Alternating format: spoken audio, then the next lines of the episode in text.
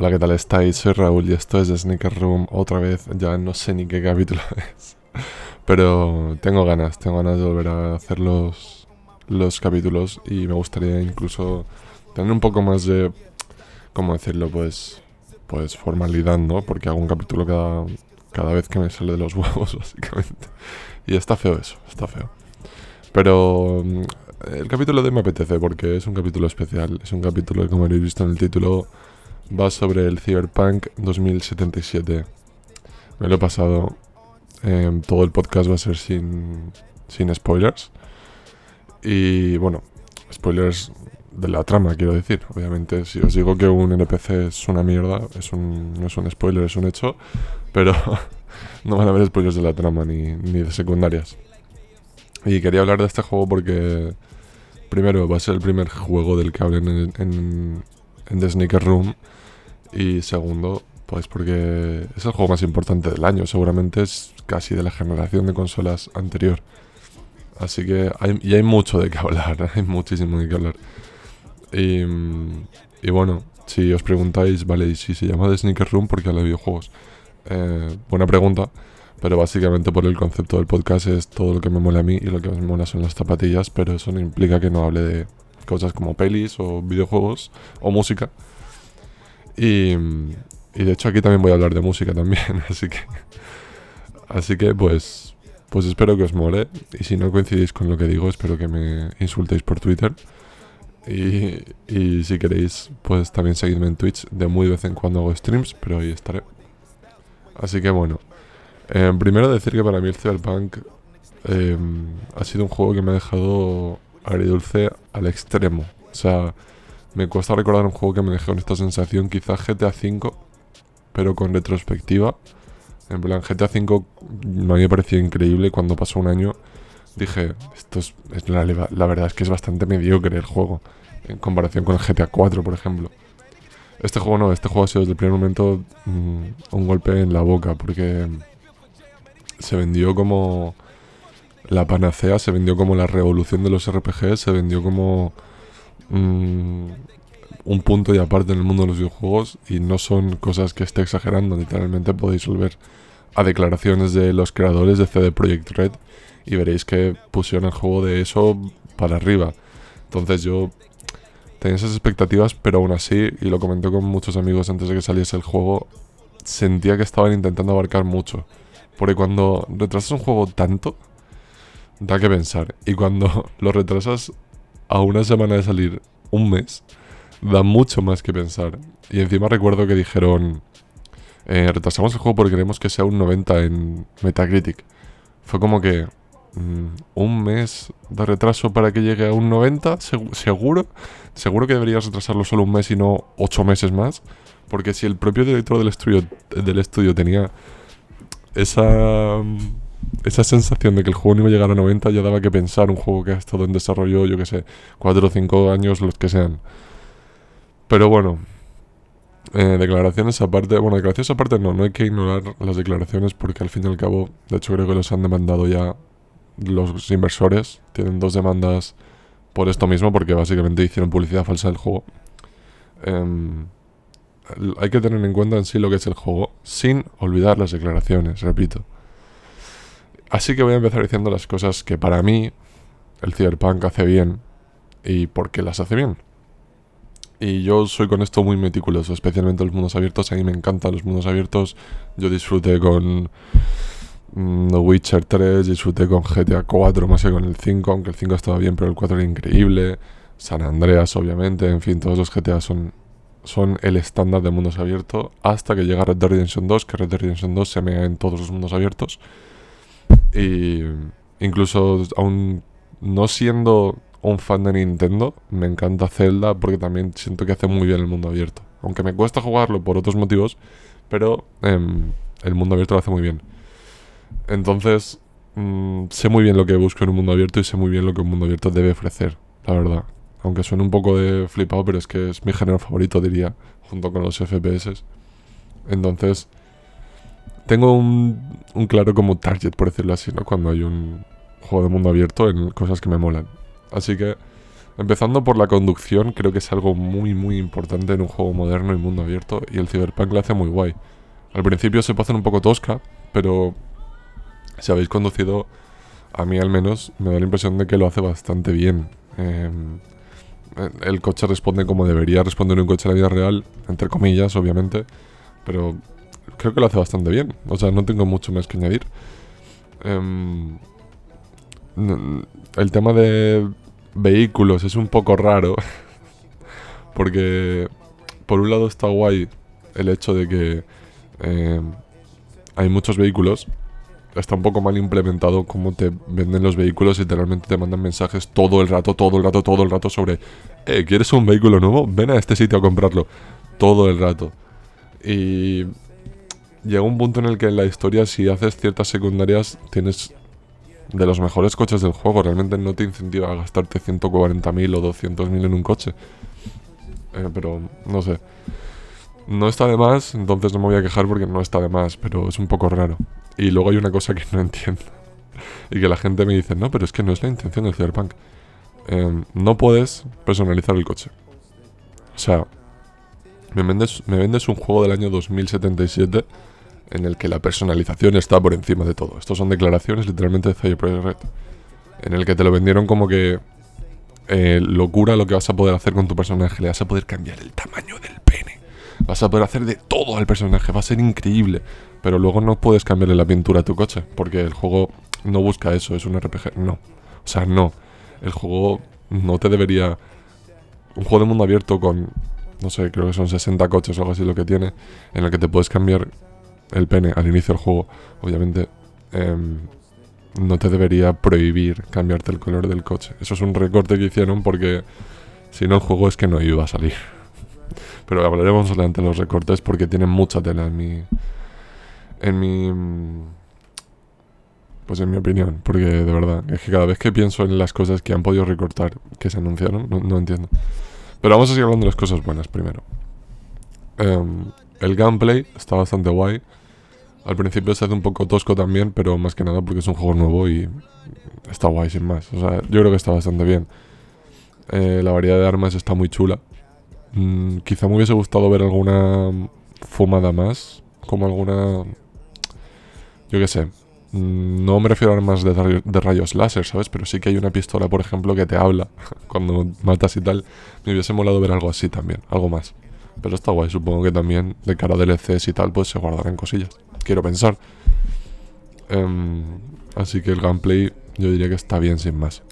Luego, mm, otra cosa que hacen bastante bien, y bueno, diría que es de las mejores, es lo que es la ciudad, en el sentido de el entorno, es bonita, tiene sentido, está bien hecha. Mm, si no fuese por X cosas que hablaremos más adelante, me metería perfectamente en el mundo futurista que intentan ofrecer. O sea que creo que él está muy bien, sin más. Mm, lo mejor del juego, ahora sí que sí. Con diferencia, la trama principal. O sea, es muy buena. Em, no, me termino de enganchar como otras, no por la trama en sí, sino por cosas que me sacaban del juego, como 36 crasheos en total. Pero eso supongo que será. Quiero pensar que lo parcharan, porque yo pensaba que lo parcharon, pero resulta que a día de hoy, en la 1.06, no está parchado. Pero bueno, eso es otra cosa. Por cierto, lo jugué en la versión de Play 4 en PS5. es la versión intermedia entre PC, que es la mejor obviamente si tienes un PC muy potente o juegas en, en GeForce Now. Con la versión que es absoluta basura, que es la de Play 4 y Xbox One.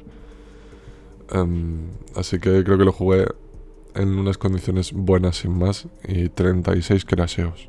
Pero bueno, volviendo a la trama principal, eh, es lo mejor, con diferencia.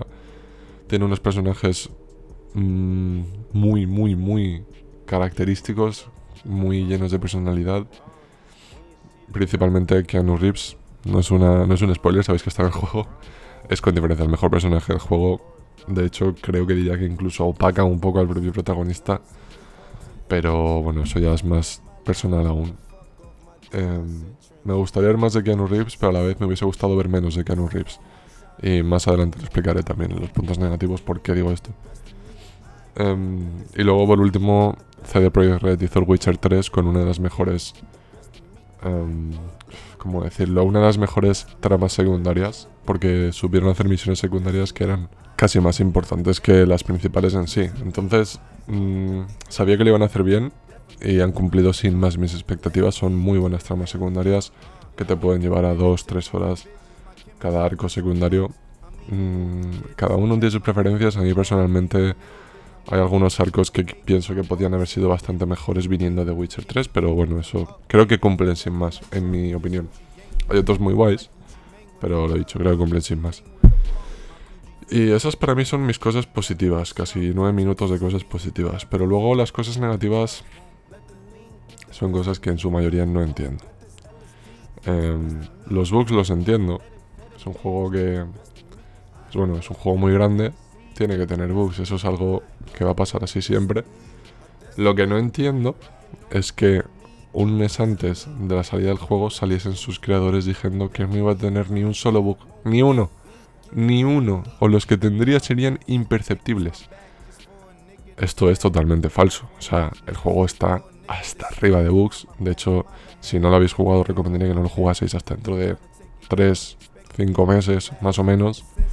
Está hasta arriba de bugs, es una basura en ese sentido. Pero lo que me cabrea más son las declaraciones.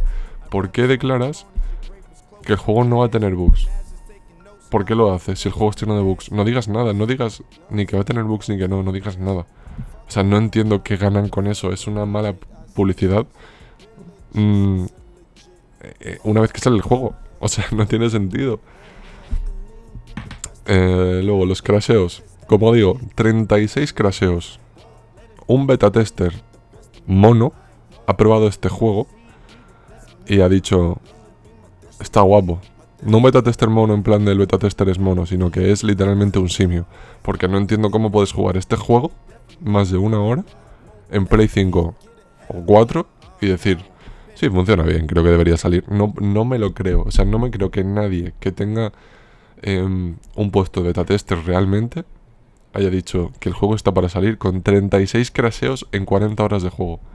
Y que encima dijesen, eh, no, mm, ya el juego nos lo hemos pasado en Play 4 y en Platino. Dijeron hace un mes. Es que es imposible. Es que es imposible que, no sé, les han pagado mucho. No entiendo. No les han pagado mucho para que digan eso, sino para sufrir pasarse el juego en Play 4 y en Platino. Porque no tiene sentido. Son cosas que... No las entiendo, pero bueno, seguimos más adelante. NPC sin sentido. Los NPCs son como si de pequeño jugáis con Legos y tenéis 15 Legos, muñequitos, y los ponéis en la mesa. Y a cada uno les decís, o sea, jugáis en vuestra cabeza con ellos, ¿no? Y está el típico poli, está el típico, yo qué sé, frutero, que no hacen nada, no se van a mover porque son muñecos, pero en tu cabeza hacen mucho. Yo creo que esa era la impresión de CD Projekt Red con los NPCs, porque no hacen nada. Eh, el NPC declararon que iba a tener una vida propia cada uno iba a ser increíble cómo cada uno se iba a diferenciar del resto. Los ibas a poder seguir a todos sitios y iban a hacer cosas muy diferentes. No, en absoluto. Son NPCs literalmente peores que un juego de hace 15 años y no estoy exagerando en nada. No tienen nada. Son diseños que algunos están guays, por no hablar de que se repiten más que el ajo, pero no tienen nada. Realmente es un NPC que es un cuerpo que está en la ciudad y si eres conformista vas a decir, ah, pues, pues está en la ciudad, está guay. Pero yo, por ejemplo, jugando Red Dead Redemption 2, me iba a San Denis, que es la ciudad más poblada del juego, y podía seguir un NPC que iba a la peluquería, de la peluquería se iba al bar, del bar se iba al puerto, del puerto se iba a su casa. a mí mm, vale que no hagas eso porque no seas un enfermo como yo. Pero eso me mola mucho más en un juego que ha costado de producir 130 millones y que luego las declaraciones sean cada NPC va a tener un mundo propio en sí mismo. Pues no, o sea, si haces esas declaraciones, el juego más esperado de la generación, luego cúmplelas, tío. O sea, si no las cumples, no las digas. Y luego hay gente que defiende, ¿no? Es que los NPCs pues no buscan eso en CD Projekt. Vale, pero si me haces un mundo abierto cúmplelo. O sea, cumple los estándares del mundo abierto. Literalmente cualquier juego moderno cumple estándares en, NPCs porque le dan vida al juego. No es porque influyan en mi jugabilidad directamente. sino es porque es que le dan vida, que es la función que tienen, es rellenar el mundo con sentido. No sé. Em, esto nos lleva al siguiente punto, que es la IA. La IA es pésima en el sentido de la IA de NPCs.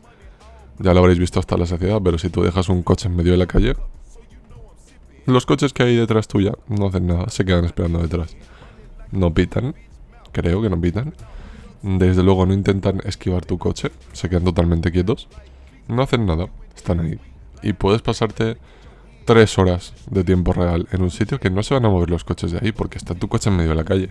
Y ya está. O sea, no hay más. No tienen nada más. Em, lo cual me lleva en tema de coches, en tema de IA también a hablar de la policía. Si metes en un mundo abierto un sistema de búsqueda policial, no espero que lo hagas como el de GTA V, que los policías te persiguen hasta el infinito y daría literalmente su vida a cambio de la tuya. Pero sí que espero que como mínimo, ya que tienen coches, los usen.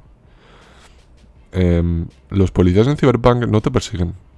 En plan, no tienen capacidad de perseguirte en coche, por alguna razón que no entiendo, ni tampoco a pie su forma de perseguirte es teletransportándose delante de ti. Hacen spawn, por alguna razón nadie tiene esa tecnología en el futuro salvo la policía que directamente hace spawn delante de ti.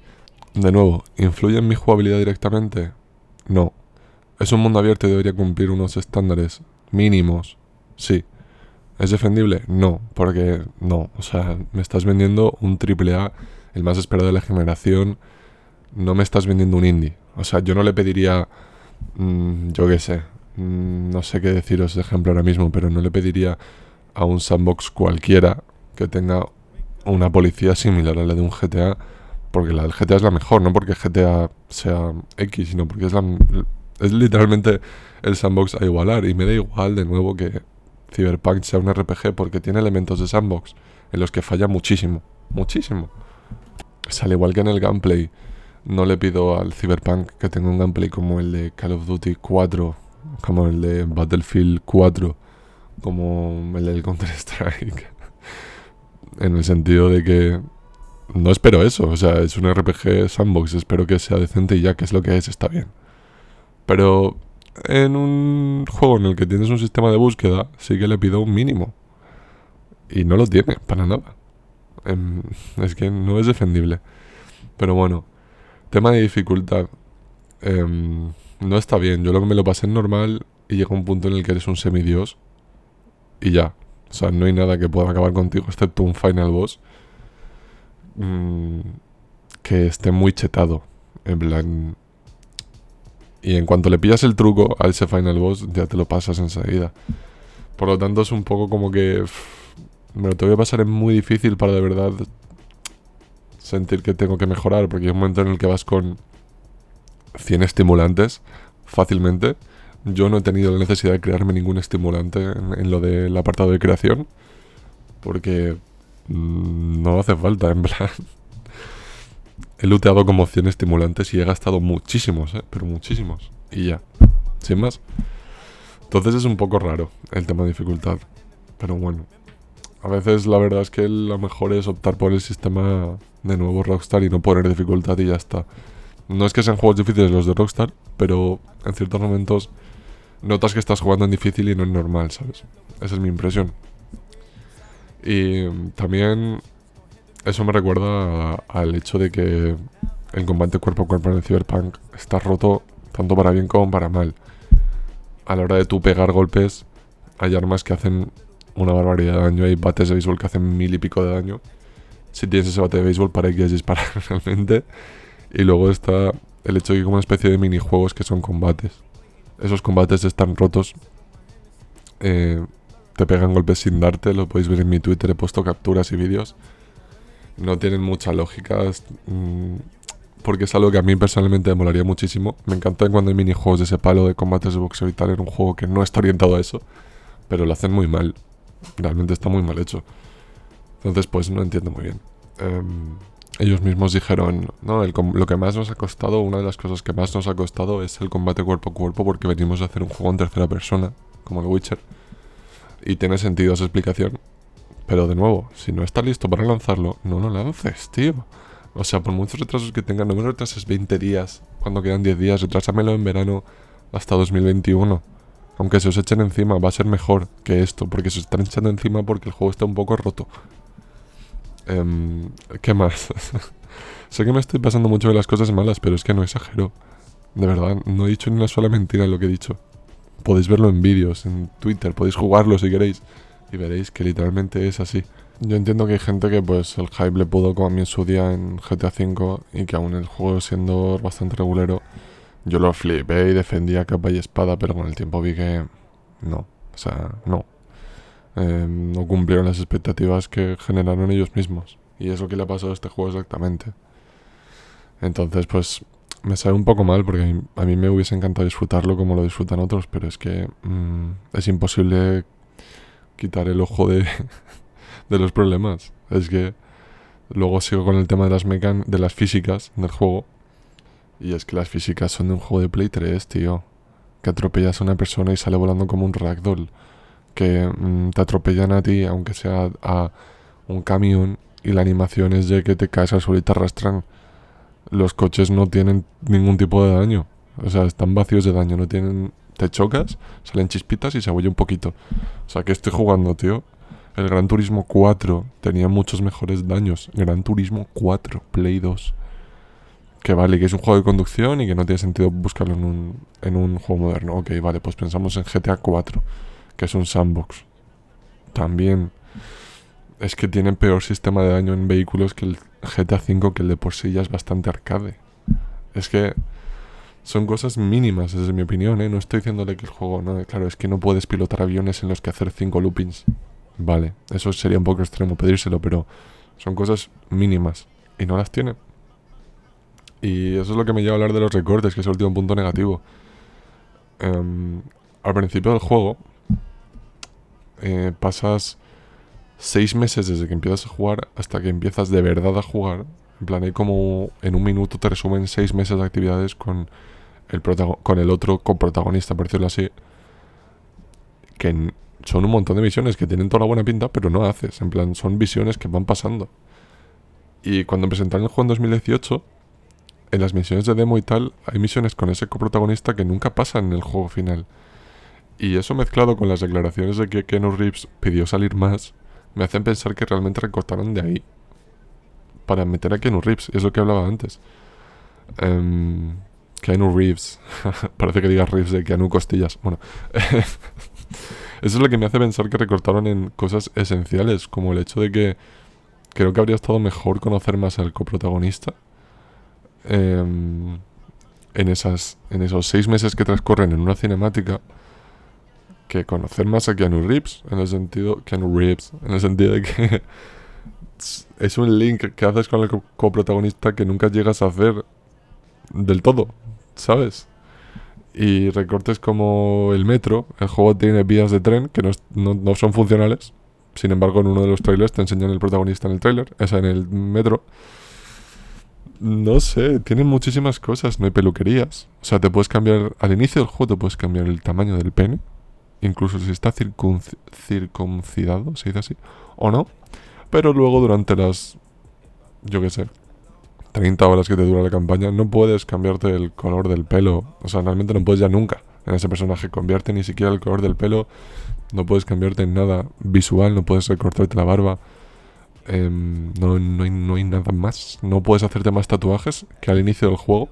Sin embargo, por la naturaleza del juego te puedes poner implantes que cambian todo tu cuerpo, pero no puedes cambiarte el pelo. O sea, son cosas que es como que literalmente suena a que el juego una vez terminado alguien dijo, esto no puede salir así porque es demasiado. Se metió en los archivos y hizo suprimir, suprimir, suprimir, suprimir. Y empezó a quitar cosas porque es que no tiene sentido. No tiene sentido que actividades extra una vez que termines el juego puedes hacer las siguientes. Terminar los encargos, que una vez que los termines pues fin. O ir a un bar. Y ya, o sea, vale que no haya caza como en Red Dead Redemption 2, que hay desafíos de caza y te puedes hacer pieles, o sea, te puedes hacer ropa con pieles y tal igual. Vale, lo entiendo, no es, no es el mismo juego, ni mucho menos.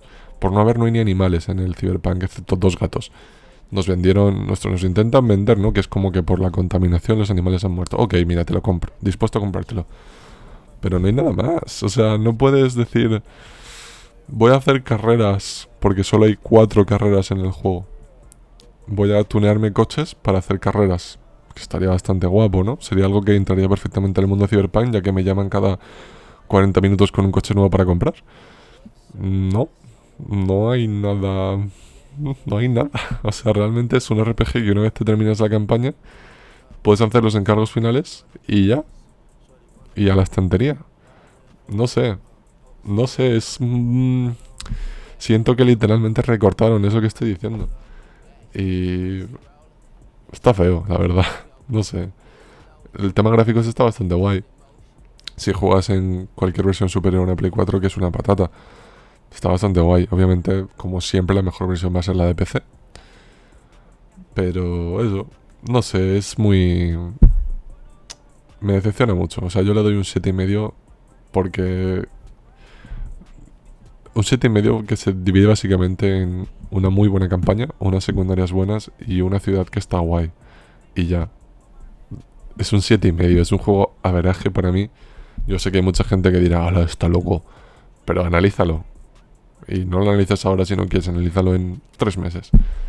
A lo mejor en tres meses salió la versión Next Gen y el juego realmente empieza a cobrar mucha más gracia, ¿sabes? Cuando quiten todos los bugs, saquen una versión Next Gen, incluso metan algún DLC. Pero ahora mismo, 27 de diciembre de 2020, el juego es mediocre. Para mí. Y creo que si analizas objetivamente las cosas que hace mal con las que hace bien, no le vas a poner más de un 8 en la vida. Personalmente. Pero bueno, es un poco la maravilla ¿no? de los videojuegos que cada uno puede opinar y, y puede decir misa. Al fin y al cabo el juego es el que es. Y poco más, la verdad. Eh, decepcionado porque siempre es un juego... si- Siempre estos juegos se esperan muchísimo y si eres jugador desde hace tiempo es como que te despiertan un poquito de gusanillo, ¿no? El rollo, ¡buah! El nuevo Cyberpunk, ¡buah! En su día fue el GTA, en su día fue el Red Dead Redemption, en su día fue el Modern Warfare 2, en su día... Pues ya entendéis, ¿no? Es, son esos juegos que te dan ganas de seguir... Te dan ganas de literalmente comprarte una consola por ese juego. Y el Cyberpunk es un juego que... Es un bajón. Igual que pegó una acción de acciones... O sea, un bajón sus acciones a pesar de mm, recuperar el presupuesto con creces como en un día. Pues eso es el juego. Así que no sé. mm, decidme qué opináis por algún lado, si queréis decírmelo. Si lo, lo habéis jugado, pero... A mí me decepciona como... Me pone más triste como el que más, porque yo también lo esperaba mucho. Es una temática que no se ha tocado casi en el mundo de los videojuegos y habría estado muy guay que hubiese salido redondo, pero no ha sido el caso. Así que bueno.